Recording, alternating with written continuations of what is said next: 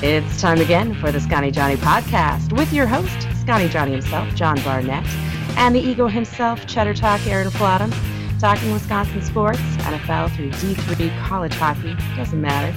Two mics, two crusty vets, two opinions, one based in reality and one based in what do you bet on Twitter?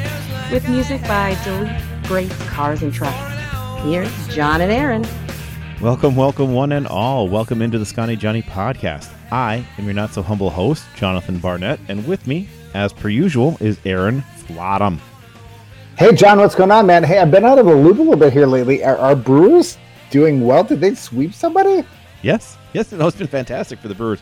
And that's where I would love to spend the entirety of this podcast this week. Yeah, because we don't want to talk about that other team from Milwaukee at all. Oh, but it's going to be a fun show, everybody. Um, it's just going to be super fun, and we're going to try to roll through this because uh, Aaron and I can't tolerate any edits this week. We just can't um, because no, we can't.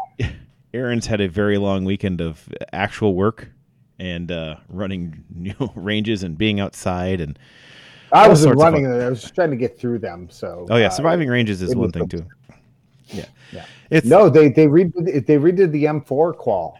John, did oh, you hear true. about that? I I have. I obviously haven't experienced it since the the last revamping of the M4 qual I know of was when they added the oh. kneeling position. No, now you have to start in a standing position, shoot, get down into a prone unsupported position, shoot the next nine targets, then get up, uh, no, sorry, get into a prone supported position for 10 more shots, then get up into a kneeling prone position for 10 more shots, and then a standing uh, supported position for 10 more shots after that. Oh. And that's after, yeah, it's, uh, and, and now you're zero range instead of uh, just, you know, nine and out. Nope, you're going to shoot uh, 5, 10, 15, 20, 20, 30 shots to get off the zero range. Jeez minimum. That's that's probably better because I mean, when you and I got into the army, we were still fighting the Cold War.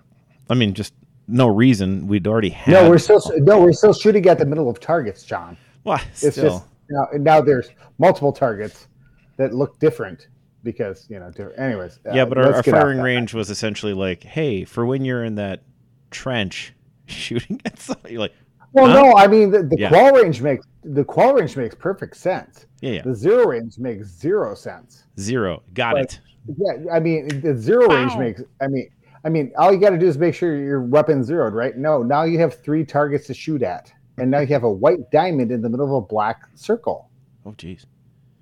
Which is actually the opposite color. Like if you want to aim at something, it should be dark on white, except they did it backwards Oh, uh, like so I said, good. I didn't even want to do the podcast tonight because I knew I'd be mad about this. All right, let's get into the Brewers. Let's go this. Brewers. Just I didn't even get to see them. No. Brewers. I beat the Diamondbacks. We'll, we'll get our opening out of the way here first, and let everybody know that I was spending my Thursday driving to Madison and back to take my son to uh, football camp down at the, which was. I'll get into that briefly later on, but uh, also then I went to Nebraska Friday to take my son to the uh, Cornhuskers camp and then drove back Saturday. So I've just been in 90 plus degree heat watching other people play football and then driving for the last several days. In so. air conditioning? Were you driving in air conditioning? Because I didn't see air conditioning for three days, John. Yep. I'm done with the army. I can do this now. It's nice I over know. here. It's nice over here, Aaron. You'll be there someday. Anyhow, three, you can three, follow. two, one. Don't do it. Don't. Right. So, yes just so everybody knows, you can follow this podcast on Twitter, and it's a lot like this. I think uh, the podcast is Scotty Johnny Pod at Scotty Johnny Pod, of course. You can follow me at Not So Humble Host. I make it easy. I say it right at the top of the show every time. And Aaron, how do people follow you on Twitter if they need? You can more? find me at you can find me at Cheddar Talk, John. At Cheddar Talk. Perfect. That's right. If you guys are looking for more of this wonderful back and forth, you should see us when we're talking to each other on Twitter. We're just as good. Anyhow, let's get kicked off right away. We're going to get into our main event. We're going to start talking Bucks just to make everybody happy. All right. So no, here we go. No, ah. Starting things off with the main event. All right. So it has gone terribly just terribly. Yeah, you can only laugh to, to avoid crying. Basically, is, is what you do because, um, man, the first game was was rough, and the only hope you had was well, maybe maybe just six days off was was too much, and they they couldn't do that. Maybe it's the worst day of shooting they've had the entire season, and they'll get better. I mean, they didn't, but you know that was your hope at the end of the first one. So here's I tried to go through it this way and looking at this. The Bucks on uh, or the first game one, game one over, they shot six of thirty from three, which is twenty percent. Their season average is almost twice that. It's thirty eight point nine percent. If they had shot thirty eight point nine percent, that is eleven point six seven uh, out of thirty. So eleven point six seven. So say it's just eleven baskets made additionally instead of you know six. Yes, yeah, yeah, so it's 11 baskets made instead of six. Hey, that's five more threes. That's 15 more points. They lost by less than 15. Mm-hmm. They could just shoot their season average. Uh, I mean, it could be 12, but it's not. I mean, either way, it's like the, just the points they left on the floor from that alone. And then you take into this point as well. Um, they they had fouled way more than than, the other, than well by six. So it's 21 fouls against the Bucks to 15 they had but they only shot 11 of 19 from free throws. That was 57.9%. Brooklyn shot 8 of 9. So even though we shot nine, we shot 10 more uh, free throws than they did, we only made 3 more. Uh, so if we had shot our season average, which is 76% as a team, uh, the Bucks would have made well, it's 14.44. All right. Uh, so you say essentially you would have made 14 more 14 uh, free throws instead of 11. That's another three points. You're like mm. 18 points that the Bucks just couldn't get because they just could not play even an average game against this team. And it was not because like you know Brooklyn was in their face they, they were playing. They played an above average game before the half, though. That's a, in game one. I, I, I didn't even see most of game two tonight, which I'm sure we're getting onto here pretty quick. Yeah. But uh, I mean, Harden was out. He was lost early back to his hamstring, and that's, that's almost an that's going to happen. Like when you can't strengthen the hamstring, and you're just going to go play on a full time. Anyways, but uh, so so Harden's out, and then besides all those statistics and everything else you just read off that were great and 100%, Blake Griffin decided to become Blake Griffin again. Apparently, he just went hibernated in Detroit for a couple years, and we didn't see any of this. And now he's Blake Griffin again. Yeah, and so like the old this is exactly what we were afraid. We were afraid would happen with with um the Heat because I the said Heat, it last week. Yeah. Well, and, and here's where I'm going with this is that tonight in the blowout, just an absolute blowout, the Bucks continue to shoot terribly. 29.6% from 3, 44% overall and 44.4 from the free throw line. So it has mm-hmm. nothing to do with being guarded better cuz they're not being guarded particularly well cuz Kyrie doesn't play defense. And and there's nobody on this team you're particularly afraid of as a defender. Like Kevin Durant is a great basketball player and an okay defender, and nobody's afraid of him. I mean, like he has mm-hmm. never gotten one vote for defensive player of the year because he's not that. And and Giannis could get to the rim at will in these games, and they weren't they, doing they, it. They called it in game one too. Like in the first half, they were getting to the rim, and they just abandoned it for this perimeter shooting thing.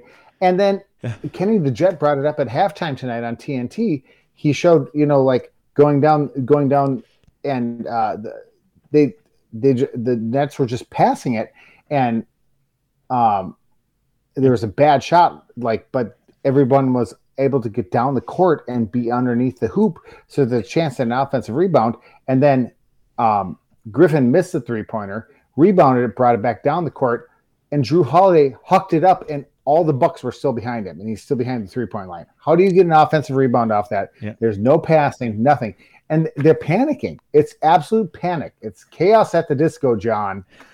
Not and panic, the doors swing in. Uh, in this game, the, the game two, they had the same um, they had the same uh, uh, defensive rebounds. They both teams had 33. In game one, the Bucks won on defensive rebounds. Like that mm-hmm. that that should be huge. Well, I say I'm sorry. Uh, offensive rebounds is the bigger one though. It's like on offensive rebounds, the Bucks beat them in game one, 15 to six. Uh, in game mm-hmm. two, uh, 11 to nine. Getting your own rebounds, the Bucks still did better, even though they weren't really playing. Well, the Bucks it. came out strong. They led. They led uh, into the third quarter, right? Yeah. that Uh, when they- yeah, in that game, yeah. were- no, that game, game one, I mean, game one, they were at least close. I mean, it was two points at half. Yeah. They went back and forth. They got some leads in, in some of those places, but just yeah, by the end of the third quarter, you knew the game was over just because they could Yeah. not hit a shot to save their soul. This game too, Yeah. and it is just they've gone cold. They've just really Mm-hmm. gone cold. They aren't making shots, even when it's open. It doesn't matter. Uh, and they're hucking shots up too. I mean, at halftime, Khris Middleton was three for eleven. I mean, yeah, that's nobody's they're, they're not creating good shots.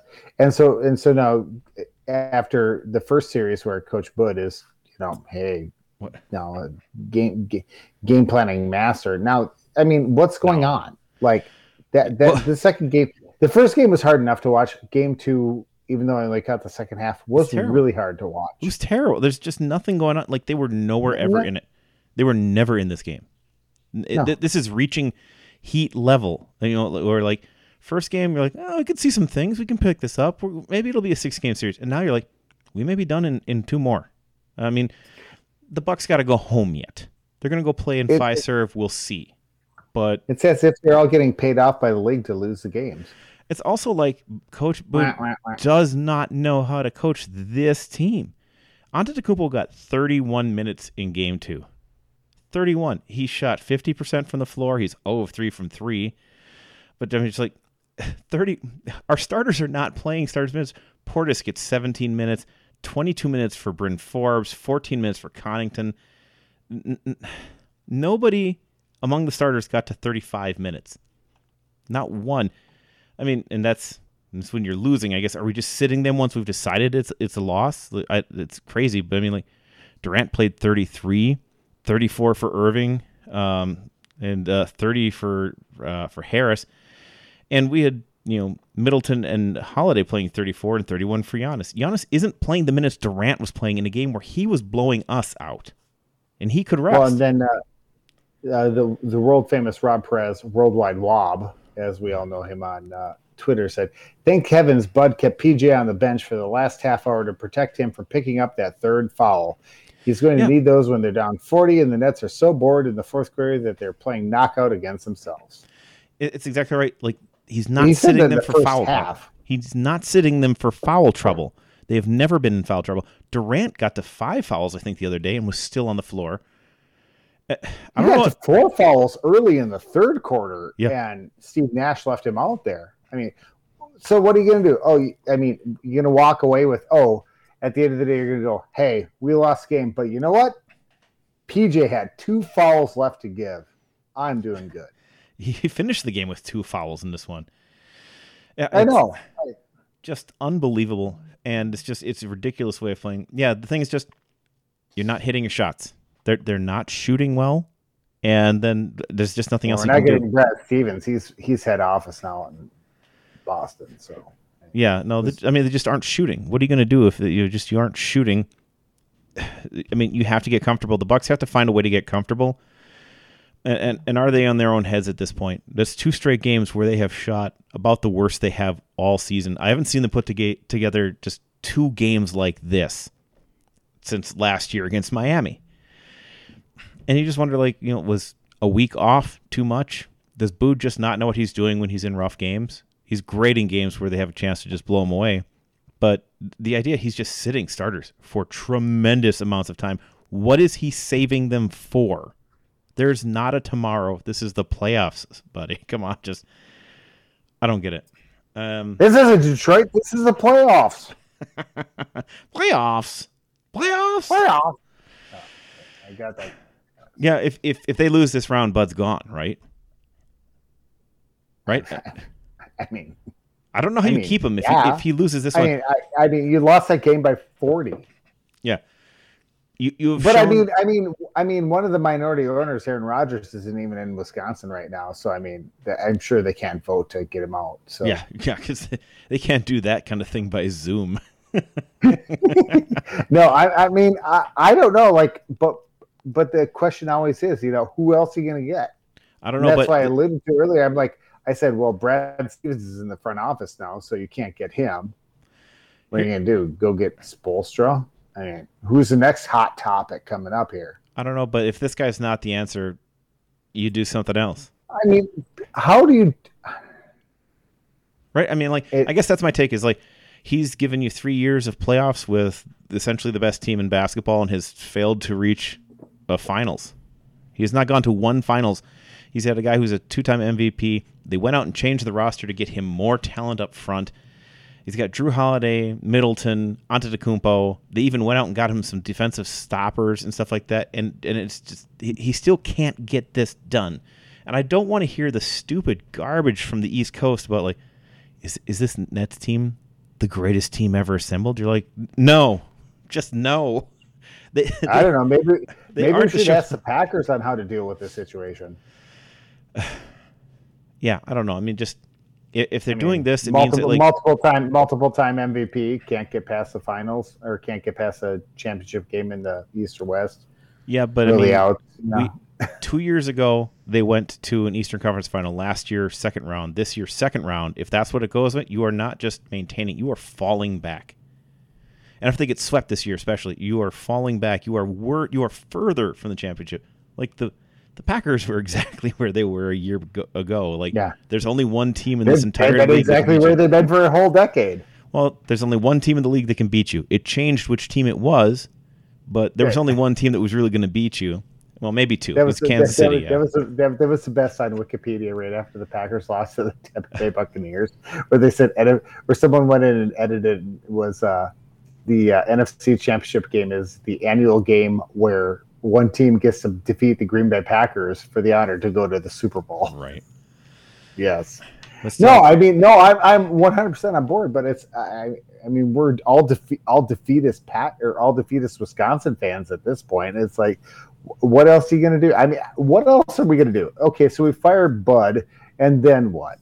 You know, who's the next guy up? What who are we gonna go hire? I don't know.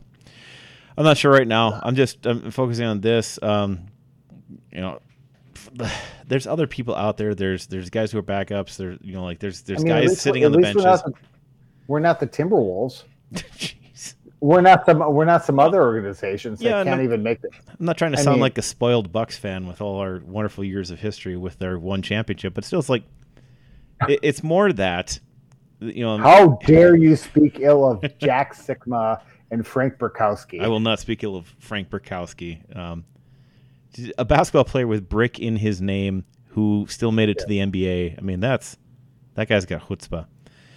I mean, he, he made the Lego movie. He really did.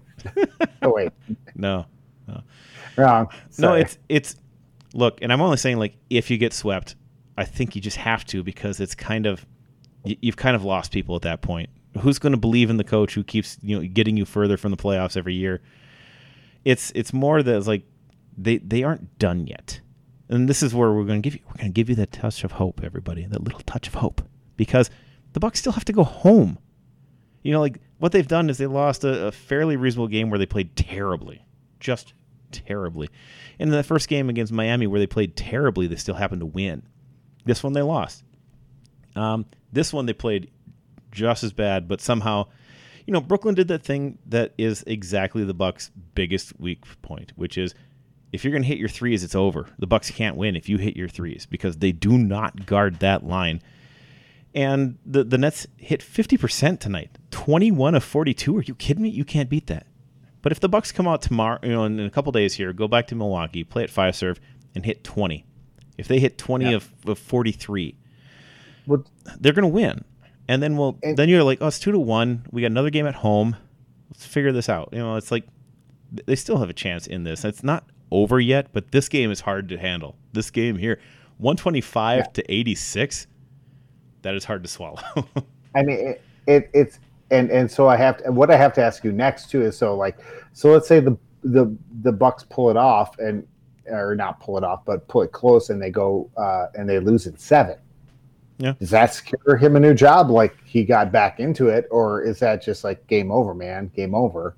And the other close and the other thing too, and, and to follow up on what you're saying about like the Brooklyn at the end was literally just dropping five dudes down by the net. Yeah. And just saying, we're gonna we're gonna defend the net because we know you can't shoot. Yeah. And here we are, just like last year. Yeah. It's and and, and. If This- I never see Giannis Antetokounmpo ever attempt another three pointer, I'll be happy. He shouldn't be shooting three pointers. Either that or he should learn how to do, do it. man. If he's going to shoot threes, he should really learn how to do it. No, you are Shaquille O'Neal. Embrace the Shaquille O'Neal. But he's No, but not. he is. No, he's more athletic than Shaquille O'Neal is. Yeah. But you know what? Shaquille O'Neal's HOF. Be a more athletic Shaquille O'Neal. Stop shooting three pointers. Own the inside. Own all of that. Like inside 10 feet, inside 15 feet. Like don't pretend, don't stop shooting three pointers, I can go Giannis. shooting Like, threes. I just what, think, what are you accomplish? What are you accomplish? What is he accomplishing by doing that? yeah, I don't. I, I can give him at I least asked you four way down. questions. You have to go back to the first question. Um, uh, what is he doing threes? what is he shooting that? I, they may have been very similar questions. It's hard to keep up. Um, no, I I'm okay I with said, that. uh, I don't think he's Shaq though, because Shaq's style of play is very different. Than it's not just more athletic. Mm-hmm. He's more of a driver. Like he thrives more on moving with the ball in his hand than just going into a low block and then eating your soul. Because Shaq, you couldn't play him in the low post because he could just physically dominate you. And Right. to a point, Giannis can do that, but that's not really his game to just catch the ball on the block and, and do something with it there. He's He- more catch he's the ball at the like elbow and then drive to the lane or, you know, Se- it- seven seven yeah. foot Russell Russell Westbrook. We say that every week. there we go. Yeah. But but your point's well taken. He, he- he's there's points here where he should have just been able to focus on what he does. He definitely in game one, he just stopped. I don't know why they stopped doing it. Like they could not stop him, and like he stopped getting the ball in the rotation, and they really focused on just like we got to get this ball to Connaughton and Forbes so they can shoot 0 of 32 today because they were not shooting anything. Bryn Forbes is, I mean, he came back today with a better game, but that first game was just abysmal. And some of this is like when the Bucks played Miami, there were several games like uh, Brooke Lopez in the first several games was not good, and s- but there were always two players who were kind of on, and and that was good enough to blow away that team. There's there's not one player who's on on this Bucks team right now. Um, we had one bench player. Uh, Bryn Forbes got to ten points. Um, I mean, he was a negative twenty two in the plus minus, but I mean, nobody got to twenty.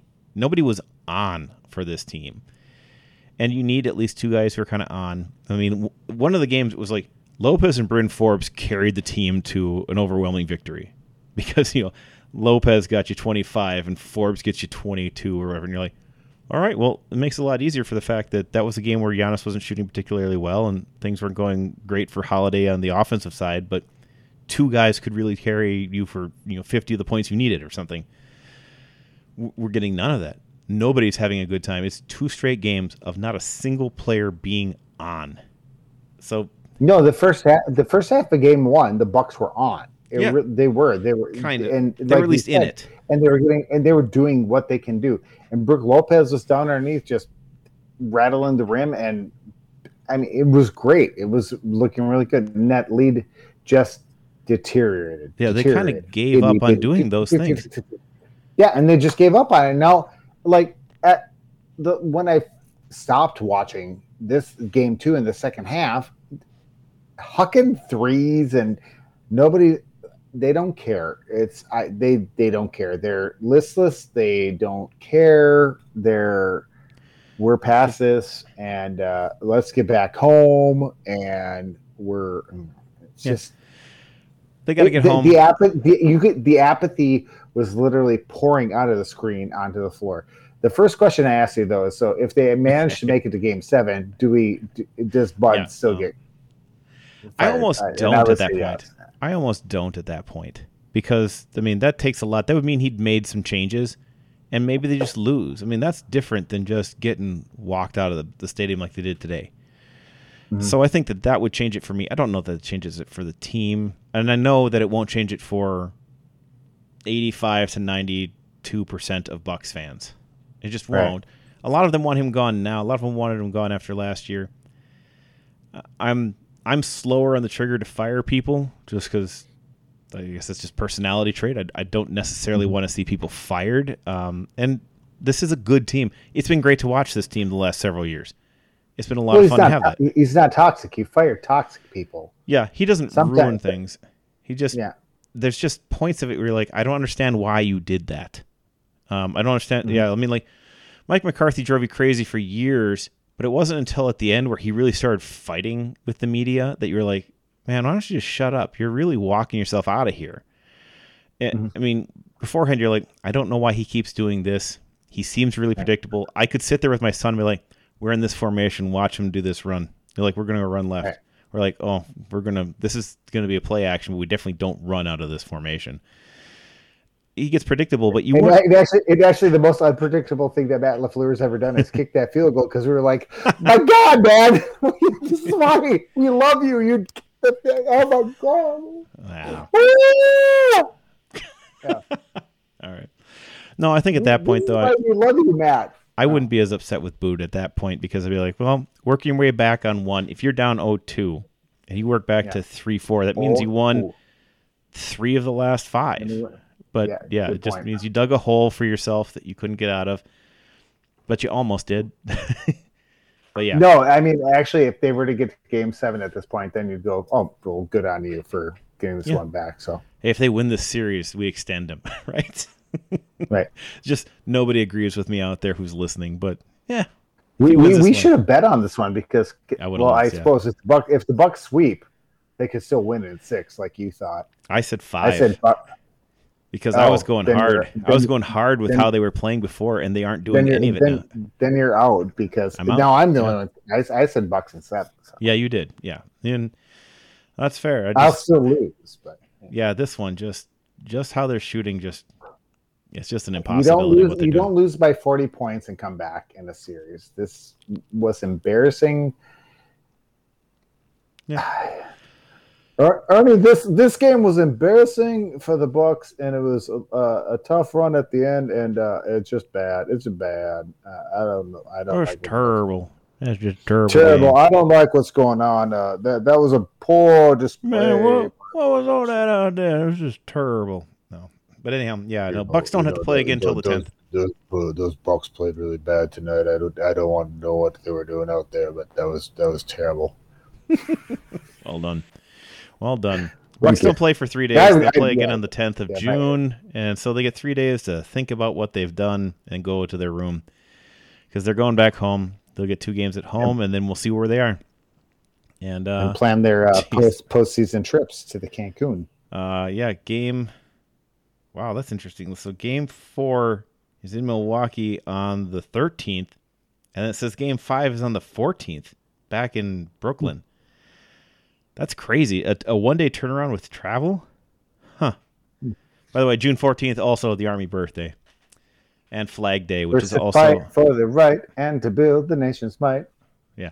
It's also the uh, it's also Flag Day, which was uh, first celebrated in Wisconsin. Uh, was it? Oh shoot, Waubeka. I think it's Waubeka, Wisconsin. It was like the home of the first Flag Day. And of course, would've- you would beat me. You would you would have beat me on that one in Quiz Bowl because I did not know that. I've been to the spot. There was a school where a teacher had it. and They have a bust of him over. You can go visit the site. Mhm. But yeah, also um, one of the coolest Simpsons bits where Homer is writing um, fortune cookie things because he's he finds them all terrible, so he's writing his own fortune cookie uh, things, and, and everyone loves them. And Mr. Burns gets the "You will meet your true love on Flag Day." Just just one of the best lines ever. You you imagine getting a fortune, fortune cookie and you're like, "You will meet your true love on Flag Day," and then Mr. Burns does, but it's also kind of because Homer's trying to make it happen so his fortune comes true. But anyhow, all right, we'll move on to something happier. We're going to talk. We're going to talk over the Brewers now because the Brewers have been fun recently. It's been really good. Um, they they had like we we just last week when we were recording, they had that rough loss that ended the the nice little win streak they had going for them. But yeah, no, the Brewers the Brewers have had a, a four game sweep here of the uh, of, of the Diamondbacks, uh, which included a couple really fun games. Um, they got Corbin Burnes, 13 strikeouts yesterday in, in a two to nothing win. I think they were two home runs, right? Uh, seven to Yeah, five. did, did did Burnes get the win in that one? I wasn't a part of Yeah. that one, so Yeah, he did. It oh, was he did. also okay. okay. uh, Hank I mean- Aaron bobblehead from the 70s. Hank Aaron bobblehead day. because because if there's a team that could figure out how to lose a game for Corbin Burnes, It is yeah. a two to zero game, it'd be the Brewers. it was kind of sad. I think at this point, is it Corbin Burnes and Josh Hader have the same number of wins? Give me a second here. I think- Corbin, Corbin's three and four, correct? I do believe you're correct. Hader's three and zero. I remember seeing that before. It's kind of crazy. Yeah. Yeah, so they get a Yeah. You are right. yeah. So the one we were He's talking three about, and four. He's three and four this year with a one nine seven at ERA with ten games them. pitched. Uh, so yeah, the the game I I went to the game on Memorial Day. They beat the Tigers in in the walk off by Urias, um, ground rule double walk off, which was fantastic and very exciting uh, kind of game. But then they lost the next one, which was the game uh, that was on the day we recorded because we recorded on Tuesday. No game Wednesday, and then they take four straight against the Diamondbacks, including a near no hit by uh, by fastball Freddie Peralta just he was so close. He got was it seven and a third innings, and then he gave up a hit. Uh, he gave up a, a single, and then they they pulled him, and that guy ended up coming around. No, it was a walk followed by a single, which put runners at the corners, is what it was. Pulled him See, out. that's what. That's, What's that? sorry, go ahead. I would say that. So the one hit you pull him out, but the one run did come in to score, so it goes against him in seven and one third. He gave up one run, but yeah, he got to uh, I think it was like 107, 105 pitches or something like that. Uh, just yeah, no hit into the seventh, and uh, that was it was or into the eighth. He That- got that's, seven. that's that's one of the, that's one of the things that kind of makes me mad about Counsell is like let him finish the inning. Like he's gotten to that point that far. Like why not let him finish the inning? Like I know he's at 105. I would have been I mean- more. You don't want to. You don't want to risk that he's gotten to the point where it's falling apart now, and that you give him the opportunity that he might lose it. You make Well, sure you get the how- win for him. Well, let him lose his own game then. Yeah, just no. I mean, I mean, Yeah. at that point when you've thrown when you've thrown seven and one third no hit innings, like I, I didn't even watch the game, but like it just kind of makes me mad at the same point. Like instead, somebody a run a, a run came on on his. I mean, was he pitching that bad at that point, or was what would what was the situation? Well, I think he was pitching badly, but it's a lot of pitches. Uh, they're seeing the ball better because it was a walk and a hit right away, Mm. and you, you kind of worry about some of that. I mean, he he had walked through most of that, that pretty well. He'd only had, I believe, was it three walks in the game? I'd have to go back into the things, but he had like three or four walks by that point. Then I I I- love that everybody throws all that information out the window when it's a no hitter until he did that. Yeah, well, because if you're under and he's still dominant, but the problem is once you get over a 100, you're third time through the batting order already, you know, because you're, you're there into your fourth time through. The, the odds of those hits coming more, uh, you know, faster and more frequently at that point, especially, are very much against you. Going with the metrics on it, I, I get it. It's like he's thrown a lot of pitches. It's not quite hitting like it used to make sure he gets his win. I mean, like if he if he was going for no hitter, you leave him in. You don't touch it. Right. And I don't think Counsell would have because he's been around. I, I know he likes the metrics, but he's not going to interfere with a no hitter. I just I, I would have trouble well, believing well, ask, he would do that. Ask ask Corbin, ask Corbin Burnes about you know getting pulled and getting the win after that.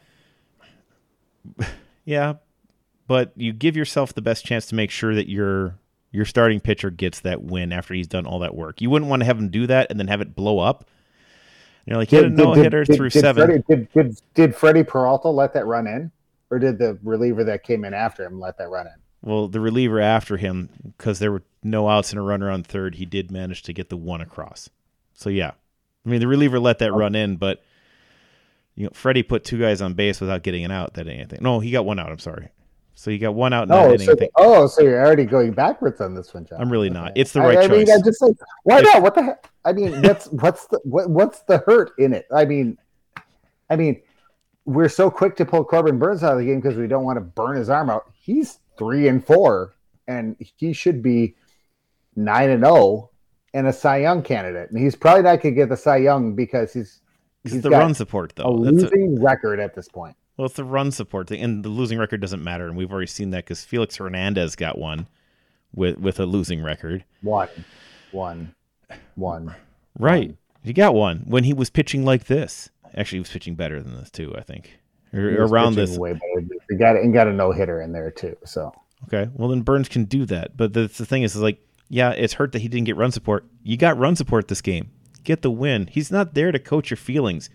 He's there to manage and get wins. It's the right move to make sure you get the win. And Okay. I think Freddie was All right, kind of at all the, right, all right. I As think he long was at the it's- end of his rope. You signed the you signed the contract. You just you signed the contract at the bottom. You're okay with this. You're okay with mediocrity. It was a win. It's not You mediocrity. do- you I'm do- good with winning. Hey, It's four straight John, wins. you did, John, you just said in the last bit about the Bucks that you're pissed at Bood about keeping starters out of the game when you need people to win games for you. So, at what point do you do that? Do, you- It's a what- completely do you let game. your starters and your stars play the games, or do you save them for a later day? Do you keep PJ Tucker out of that game for most of the game so he's not out there, or do you let your stars do what they need to do? I mean, what's the worst case, John? He Well- gets hurt. He gets what? No, the worst case is he gives up five runs that inning. You lose, and you never bring in Hader, who's the guy you pay big money to, to play that ninth inning. You're keeping Giannis No, on the don't. bench in the fourth quarter. That's where you want to make this analogy. Let's make it a real baseball to basketball. No, Hader's your Giannis for the fourth quarter in the ninth. Like you want Hader. If you got an option between 120 pitch Freddie Peralta and Hader, you pitch Hader, right? And you don't want to have, even have to pitch Hader because you're up by four after that inning. So I don't. better. How many? How many had Freddie given up at that point? uh, when they pulled him out, Yeah, none. But he was at. Let's see where his. I'm trying to double check where his pitches count. but he gave out none. Yeah, he was at 109 pitches. Okay. Um, and then of course Boxberger actually gave that- up none, technically.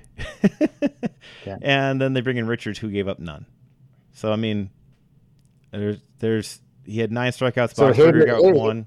Hader didn't even figure into that equation. He didn't So have to Hader into that equation? Because you didn't have to because you pulled out the guy who had 109 pitches. He's a young guy, early in the season, 109 pitches. I mean, if you want to have him be Mm-hmm. what's his name, Prior from the Cubs, who was great for three years and doesn't play baseball anymore because you ruined him by pitching him 150 pitches every let's- game. I mean, that's the other thing. You don't Who- who kill your guy? pitcher early. Who- Who was that guy in the early 2000s? I forget his name. There was there was Prior for the Cubs. Remember that guy? He had like the gigantic calves, and everyone was talking about how he was going to be great forever. Oh no, I, I'm I'm thinking of the. And think- Dusty I'm Baker thinking of our ruined him. guy- No, our guy, our guy that won a gold medal in the Olympics. Oh, um, Ben Sheets. Ben Sheets. There we go. Yeah, yeah, and Oh, you didn't pitch him 120 pitches early in the season. You built him up to it because that's what people do. I, I mean, I just you're trying to win the game, right? You got an exhausted guy out there who's thrown 109 pitches, or you can just finish off the game. I, I don't know. I don't see the problem with with I doing that. I, I'm just be, I'm I'm just really being. I know. I mean, it's worth having the discussion. I just, I personally don't see why why you would bother leaving. I think my immediate thought was I, gave I, up the I hit. had, John, I, I have sunstroke and I'm tired and I'm argumentative right now. It's and I for have the been show. all day. And I got put in check four times today. So Well, let's go. I like Let's to have. this. It's worth having the discussion, right? If we just sat here and agreed all the time, it would also be boring. So, It would be super boring. but yeah, no, I mean, right. Peralta played a great game. The other thing that's fun here is, uh, I think we- we're up to now in this series. Yelich, I think, had three home runs. He's he's up to three home runs now. Yes. His first home run was game one of the series. I was around for game one. That was a huge bomb. That was Yeah. great. So that's fantastic. This is step one. Is like we were talking a couple weeks ago. We are like, we get Yelich back, and if Yelich can start hitting, we're going to be feeling a lot better. And then Hiura is going to come up with him, and if Hiura can start hitting like he's been doing, we're going to feel good. Oh, Keston Hiura is going back down to AAA now. It's been announced today, Monday. He's going back down to AAA, where of course he will have a 1.275 uh, OPS. He'll be batting 421 and we'll bring him back up and he'll strike out two times a game. It's, I don't understand it. It's the one of the weirdest things. There's just something something going on in his head where he just isn't hitting in major league pitching. Cuz I mean like that gap like we talked about before, that gap between AAA and and major league is not so big that you should be like batting, you know, 350 in one and 130 in the other. It just, I don't know. It, what do you think's going on with him right now, Aaron? With with Hero, Yeah. uh, it, it's I'm. Uh, what I, well, it, let's go into my own personal life here real quick. Ooh. So when when when you're uh, when you're uh, when you're getting slammed on everybody and everyone's looking down on you and uh, you're trying to do everything everyone wants you to do, along with doing things you're not comfortable doing with because you were brought up an outfielder but your shoulder doesn't work, so you moved to second base and now you're at first base, and uh, you go out there and you do a really good job right off the bat, like hey, I'm hitting 303. I'm a rookie. Hey, whatever. You're the savior of this of the organization. we're going to put everything on you now. Hey, we're going to move you here. We're going to do this, do that, and everything else. And the kid, he's a kid. Yeah. And so many people are absolutely 100% counting on him for to be the savior because he is the only homegrown talent that the Brewers have. Everybody else is brought in, top to bottom. Name one other, John. Name one other that is not brought in. It's hard. Well, I guess technically Lorenzo Cain. Lorenzo Well- Cain came up with the Brewers, and then we traded him to Kansas City. And when he had the chance to come stop. back, he Anyway, did. you- But that's yeah. Stop, stop asking on my point. Anyways, I'm uh, trying here. you were correct. Freddie Peralta. So, All our pitching. So, Freddie, Freddie Peralta, yes, It's exactly. just our pitching. But I mean, the, the, the, kid, the kid's got so much pressure on him to be the only Brewers talent, and he's not at a position that he's even comfortable with. Nobody, and and nobody gives him a chance whatsoever. The kid needs to be sent down to single A for like three months, and just sit there and just hit balls out of the park and feel good about himself again. Be, no, and it's not like even this, I like demotion. Just take the pressure off the kid and stop talking about him because you know what you're gonna do. You're gonna you're gonna you're gonna bury him as Brewers fans, and then three years down the road, he's gonna surface with the Red Sox or the Dodgers or the Astros, and he's gonna be banging 330 because you because unlike unlike all those other teams, all those other good teams, you were completely relying on him. And they don't have to rely on him. They have big budgets. He can come up and he'll be smoking. He'll be smoking doubles in a World Series, and we'll all be going like, "What went wrong in Milwaukee? Oh my, I don't know what the heck we were doing wrong down here." It's like because you because everyone expected the world of him, and he shouldn't have that burden on his shoulders. Because you know what, you got Yelich, you got Cain, you got other people that should be taking the brunt Yeah. of that, and instead it, it's all filled. Uh, Kiss Daddy Hero, blah Well. blah blah blah. yeah, I don't know. Yeah, Anybody's trying to make him have to be a bigger star than than Yelich or anything like that. I I don't know if it's that far, but yeah, I can see that point because it's clearly like. At first, we thought it was well. They got a book on him. Like, there's a couple pitches he really is not good at. But I mean, he's not hitting the pitches he was good at at this point. and it's really only up here. Um, I don't know if it's a difference in, in crowds or if it's just you know, like you say, the pressure or any other thing that's going on. I think it's fair to also say that he's got a fan favorite who's sitting at first base, um, who's not better than him, but is the fan favorite. Um, you know, just sitting there, and it's also possible, you know, like he's got to like if he had like a wide receiver rooms and these things like that, like if he goes hangs out in like the first base area type stuff, I mean, there's just not room for him. It just might not be comfortable. Like you can't you can't st- share much space with Vogelbach because he is all the space. You know, that's obviously not. I'm not being serious about any of that, but it's just th- there might be something to it where part of the problem is just he's got to share limelight with a guy that people are like, well, just put in Vogelbach. We love Vogelbach for no reason. There's no reason for people to love him as much as they do, but he's he's butterbean. because he's because he's chubby and white, and he's short, chubby and white, and he's from. He looks like he's from Wisconsin. My name's Daniel, and I hit dingers. Yep. I just He- want him to do that looks- on the he- screen he at looks- some point. He looks. He looks like them. That's Yeah. why they like Vogelbach. Well, he doesn't look like any they human being I've ever they- met. And, and they don't like and they don't like Hiura because they don't. He doesn't look like them. I don't I don't think that people don't like Hiura. I think people are very actively rooting for Hiura and don't understand why it's not working. But there's a difference between that and just you know the you know like there's always like that guy you're kind of like man I love this guy. He's not the best player on the team, but he seems cool and fun. Um, you know, like a Jeff Janis type or you know, Jim Gantner, who was nice and cool, but or Rob Deer. You're like Rob Deer's fun because he hits home runs. Yeah, yeah he's yeah. he's an okay outfielder, and he's just he's, he's, just named like three white dudes, like just, average white dudes. Well, it well in baseball there was a lot of white dudes, and yeah, it's hard to find like a fan favorite kind of guy in, in football in a lot of cases because most people just root for the stars. So there's not a lot of guys who are like, we really enjoy this. Well, I guess Donald Driver would be one. The, the hero worship around yeah, Donald Driver fun. is not as good as his actual play. Like he's not a Hall of Famer. He's not even he doesn't sniff the NFL Hall of Fame, but his image around Green Bay is way bigger than he ever was as an actual player. He was around for those big times and he was a good player. But he was never no. he was never as good as Jordy was. And no, Donald Driver is way more loved. He abs- but but Donald Driver has one of the number one HOF plays of all time when he was late in his career wearing the Acme Packer jerseys against the San Francisco 49ers. play, yeah. My God. Yeah, just and, look it up, folks, if you haven't seen it. Yeah. And his story was great. And you know, like Absolutely. in terms of stories. And his personality was so big and just friendly and everybody just loved seeing him. He, he he's Alcorn, right? Yeah, Alcorn State. Yeah. And just yeah. you love the guy like him who is like nobody's enjoying the fact that he's here more than he is. And I think that's Daniel Vogelbach because Daniel Vogelbach's like, here I am. I hit dingers. And, you know, when he gets a hold mm-hmm. of one, you're like, great. But you also know that he's he's going to miss a lot. you know, like mm-hmm. he's got he's got kind of one thing he does, and uh, he's an okay first baseman. But God, do I love trying to yeah. see him every time I see him field one. I was like, is he going to get to that base before the runner?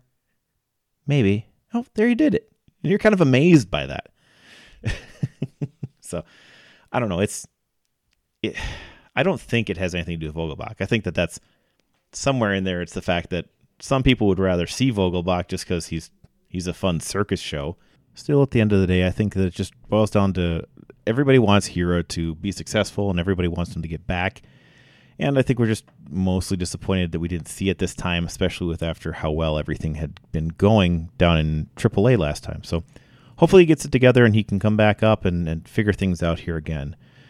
Uh, got some time to hopefully continue this hot streak as we keep going here. Uh, the Brewers are going to have three on the road against the Reds. Then they're going to come home for three against the Pirates and three more against the Reds before going and playing in Colorado and Arizona again. And then Colorado at home and the Cubs at home to finish out the month. So th- there's a chance that if the Brewers can keep some of this going, if they can find some more runs along the way, Yelich keeps hitting like he's kind of been hitting recently, and we can get a little bit more out of some of these guys. Uh, Narvaez has been playing very well. Maybe we can get a little bit more production out of um, Urias. And I'll have to admit it that um, the Adames trade has been fantastic. Um, he's added a lot of power into that position and uh, he's he's made some really good plays. The the tag where he kept his hand, his glove on the the base runner all the way through second on the steal, where the throw was not in time, but the tag still got him. Um, just lots of good plays that we're getting from Adames, and very happy to see that. I kind of wish we hadn't had kind of the route it took to get to Adames, but it's still been been a nice road here. Um, either way, hopefully the Brewers can keep winning and keep the rest of us happy. Um, what we're going to do now is actually, I know Aaron's got to got to take off now. He's got some other things to attend to, so I'm going to cut into um, a last call segment, but it's going to be kind of more of our normal stories, but um, kind of off season. So uh, it'll be just me going forward here. But uh, thank you very much. Uh, glad to have Aaron with us as much as we can. We're always glad to have him uh, whenever we can get him, and understandably, he does have to go now. But we're going to kick everything back off and do the segment we lovingly call our last call. Time to look around and get your bearings. It's time for the last call. All right, last call this week. I'm going to start off with a little bit of Badger stock, a little Badger football. Uh, Badgers actually hosted some of their football camps this week, and uh, it's kind of a fun thing to get into. It's it's good feeling more normal. Uh, I have a 15 year old who was, and he's been on the show. A lot of people have heard him before already. My my son, uh, my oldest son, we took him down to the Badgers uh, all positions camp and ran some stuff there. It was a very hot day. Uh, no shade. They did a small portion of it in uh, at least you know in shells, you know, shoulder pads and helmet, and uh, it it was a good exercise. I'll tell you, it was it was also fun to watch if you're trying to see some of the people uh, coming up here. We also then went down to the Nebraska uh, camp as well. Uh, two days later, we were in Lincoln and uh, did that camp, which was completely unpadded. I'll tell you, unfortunately, the Nebraska facilities, uh, th- those practice facilities were better. Um, they have an indoor facility, which is a full fo- football field, just a full indoor field, um, nice new next turf. Then they have next to that an outdoor field of next turf, and then next to that an outdoor field of grass. Each of these a full 100 yard field with both end zones and field goals. So yeah, that was massively impressive to see. It's very cool. Um, the Badgers have a, a, nice indoor facility. It's not as big as what Nebraska had, and not as tall. It's the McClain Center, but uh, yeah, then they practice right on Camp Randall.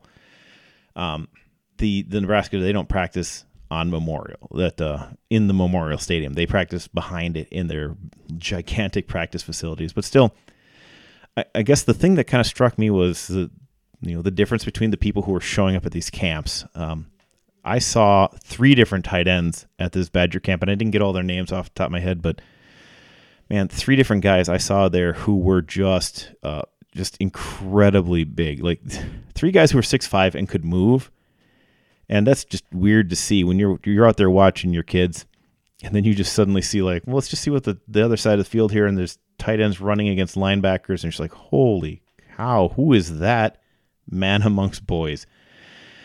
Um, eh, yeah, but there was also three different quarterbacks. It was reported by uh, Bucky's fifth quarter that there were three different quarterbacks at the camp the day I was there were four star quarterbacks, uh, two of which have composite scores, putting them in the top 10. So, yeah, it's been very interesting that way, seeing the amount of talent at some of these camps um, and the difference in the talent, too, as well. Because there were a lot of, man, like 25% in each camp was just quarterbacks. Uh, and some of them were clearly just guys trying to get a little bit more practice edge, but some of them were really good uh, at the Badger camp, at least, and a couple good ones at the Nebraska camp, too. But it gets into this too is college football right now is trying to quickly do all the recruiting for this year. Normally they would have been doing a lot of visits. They would have had the whole football season. They would have been at live games. They would have been bringing in people to watch their games, but you know they were playing to empty stadiums. They were playing to mostly empty stadiums at least, and they weren't doing in-person contact to meet with their their um their players. So they are now that they're being opened up to have full contact with recruits again. They're just they're having a hard time trying to fit everything in now. They're trying to just you know 40 pounds of sand into a five pound sack to make it a, a clean metaphor for everybody. But they're they're just trying to do visits the whole way through. They're trying to get as many guys into camp. If you're following Badger recruiting Twitter right now, it's like six guys a day saying, "Hey, got my visit today." Um, I actually met and talked with the father of a. Uh, he's the 59th or 56th rated athlete in the upcoming uh, 2023 class. So he's going into his senior year, and uh, he run. I was talking to his dad. His dad said uh, by the end of this season, his junior year here, he was running a 10.8 100 meter dash. Uh, he's a six foot, 380 pound wide receiver. He is the number one recruit in the state of North Dakota his dad's from Baldwin, Wisconsin, and uh, his dad actually knows like the linebacker coach, and so that's why he was there. But he's getting recruited fairly hard by um, Nebraska and Wyoming, and also you know North Dakota State as well made offer. Uh, also, West Point made him an offer, which was kind of an interesting one too. He was kind of thinking about but yeah, it was interesting stuff. Um, I mean, that's a guy that apparently has not gotten enough attention from Wisconsin scouts to to make him. You know, his dad wants him to go to Wisconsin. It's uh, you know, it's it's the school he would like him to go to, but the Badgers haven't offered him. They have invited him to camps and stuff like that. They've talked to him. They've had contact with coaches, but there's not an offer. And like Coach Frost is going to meet with him one on one and on the field and do you know a private session. He hasn't gotten that from Chryst yet, but I'll tell you also, the talent level at that Wisconsin camp was higher. It was it was fun to see. Um, and we're definitely going to take my son there the next couple years too, as he's uh, going through his high school career and, and doing some stuff like that. So it was interesting to see that. The other ongoing saga is that um, by the time you listen to this, this will be Tuesday, and Aaron Rodgers won't be in camp, just won't be. But it appears all the wide receivers will be back, so that stupid line of, of, of thought will go away. I mean, there's there's an idea now that possibly um, the receivers weren't going to show up because Aaron Rodgers wasn't there and that is just beyond crazy that that any of them were going to just do anything like that. There was some talk that maybe uh, Davante Adams wasn't happy with his contract and might hold out. Pierce he's in town ready to play. Uh, everyone else is going to get ready to go. We'll see if if we're going to be getting Blake Bortles getting some of those first rounds or you know first team snaps, or if we're going to be seeing Jordan Love getting them, or if maybe we'll see some kind of split between those two guys. Uh, so that'll be an interesting thing to try to track as well as we go through also seeing him playing with the first team group of wide receivers will be an interesting thing to see and actually get a better evaluation of what's happening. But the Rodgers storyline is still dumb, and I still don't care. Um, they're most certainly just in a contract negotiation. Is what it just looks like. They're they're just they're trying to work out this contract. Aaron wants to force the team to have to keep him. They want, he, he he's not really looking to leave. He knows he's got a great coach and a, and a good team around him, what he wants is the team to tell him how nice he is and how much they love him and how proud they are of him. And I mean, you get that. You're a person who has been working your whole life to do something like this. Nobody likes being told it's over. It's just kind of part of the game, and, and I understand that too. But he has at least a little bit of power to try to say that he wants to be their starting quarterback for several more years. And the way you do that is make it so they can't afford to cut you. And so he wants to put that that money, he wants to push down maybe those bigger paydays a year or two down the road in such a way that he can't be cut. Because I mean, cutting him next year is very financially advantageous to the Packers at this point. If he can change his contract in a way that makes it not advantageous for two or three more years, that's in his benefit because he wants to continue doing what he's doing. That's what this is all about for the most part. And and I'm, I'm I am certain of that. And yeah, no, he he would rather have that. He's not looking to leave. He doesn't want to start over. He doesn't want to learn a new playbook. He didn't like having to learn a new playbook last time. If if the Packers trade him, they're not sending him to the place he wants to go necessarily. He's he's going to have to go um, where he's traded. He it, and he doesn't necessarily always look out there and see that the I mean the good teams already have quarterbacks. He's not going to go to a good team if he gets traded. And the Packers don't have to trade him. They won't trade him because why would you? So, what this is about is trying to negotiate a contract, uh, and both sides are just kind of a little bit content with where they are and a little bit unhappy with where they are. The Packers need cap space. Rodgers needs to be told that he's going to be the starter for the next two or three years. And that's where they are. And that's the only story that should be told. That's the only part of this anybody should be talking about. But it will be the last thing that's talked about because it's way more fun to do the other things if you're one of those people just trying to get clicks. So that's where we are. Uh, one of the other fun things that I did see, uh, Diana Rettke of the women's volleyball team is coming back for another year. So that's a huge addition. Um, they, they lost a couple players here, but they, they are going to get uh, Rettke back, which is fantastic for this team. She is an incredible talent. Um, she was very key in the uh, number one ranking they kept all year. And so it'll be good to have, again, some continuity there. Uh, they're a very talented team moving forward. Uh, they, they have a real chance of getting to a third straight Final Four in volleyball next year. And uh, we'll look forward to seeing them in the uh, fall when they move back to being a fall sport uh, as we start getting back to normal. So, anyhow, that's that's kind of where we are this week. Uh, don't have a whole lot more time to run through other things. Um, maybe next week we'll be looking at uh, you know Requiem for a Buck season, and we'll see where we are. But hopefully, we're still playing some basketball next week, and we can still talk Brewers. Until then, um, make sure you follow Aaron on Twitter at Cheddar Talk. Make sure you follow me at Not So Humble Host, and you can follow this show itself at Scotty Johnny Pod. And uh, wherever it is that you're listening to us, thank you again for joining us. And remember that whether you are on the town or on the go, it is always on Wisconsin. This has been the Scotty Johnny Podcast. Remember to find the boys on Twitter at ScottyJohnny1 or online at ScottyJohnny.com. Thanks for listening and on Wisconsin.